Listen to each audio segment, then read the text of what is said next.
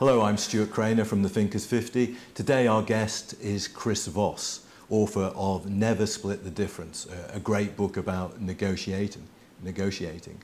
Uh, Chris has unique experience because he's the former lead international kidnapping ne- negotiator of the FBI. Chris, welcome. Thank you, Stuart. Pleasure to be here. So, never split the difference. What, what, what does that mean? Well, it, I mean, we've all split the difference in our negotiations. Right, right. And uh, so, as a hostage negotiator, learning negotiation from a hostage negotiator's perspective, I couldn't. There are four hostages in a bank. I couldn't call the guy inside and say, you know, hey, you know what? Let's split the let's split the difference. I'll take two hostages and everybody go home. You know, I don't think you should split the difference uh, ever. So, if a couple things, if you learn about negotiation with these ideas from the very beginning, then I think you're liberated. I think it makes negotiation a much easier task. And splitting the difference. Uh, my son was visiting me in Los Angeles the other day. The metaphor that we use all the time is he and I, we're going to teach a class, and he, he said, What do I wear, the brown shoes or the black shoes? And I said, uh, Well, if we split the difference, you'd wear one black and one brown. And so I actually had him put one black and one brown shoe on. I took a picture of that as a metaphor. But uh, splitting the difference is usually a bad idea. Uh, it's usually, uh, let's take half of your ideas, which are different from mine, half of my ideas, which are different from yours, which means they won't match up. And let's put them together, and it's uh, a train wreck. You, you talk in the book about psychological judo which is a really nice phrase. Yeah. What, what, what, do you mean by that? Yeah, and then we started talking about that, and then we really refined it more to listeners judo. I mean, it's a combination.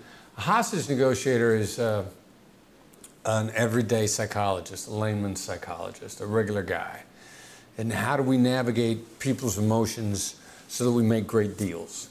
And a lot of it is, um, it's really beyond listening. We know what to listen for and we know once we listen for these things, some of them, if we diminish it, it's going to lean things the, the, way we want it to go. Some of them, if we strengthen it, it's going to lean things the way we want it to go.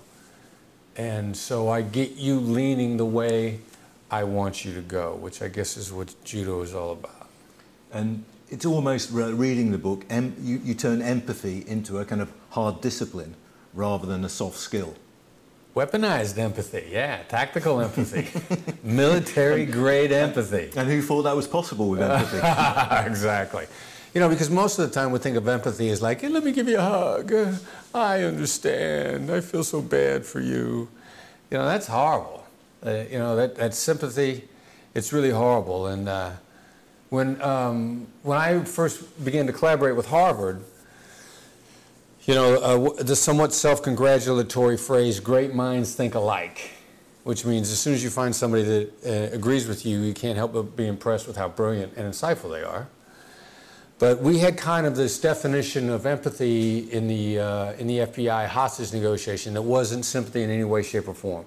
It was a mercenary's tool. It was what you used to get things done.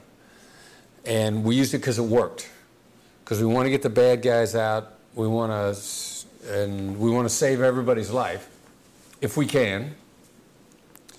Um, and then I decided to collaborate with Harvard. I went up there and they had the same definition. And I thought, we are at least on the same sheet of music here. So yeah, empathy, basic empathy is not sympathy. It's not, it's not being supportive in any way. It's being uh, incredibly understanding, which is not support and not agreement and not disagreement. It's a very fine line. And when you take that, it's very powerful. So we agreed on empathy um, as a mercenary's tool. And for the longest time, I had in the business school courses that I taught, I'd have to sell it as an idea. Hmm. And the way that I sold it was I said, you know, sociopaths are great at it. Why should they have all the fun? Hmm. You know, why don't we use this to our advantage? Because it works. And so, yeah, it's a, it's a very proactive skill tool. Thank you for listening. That was a Thinkers 50 podcast.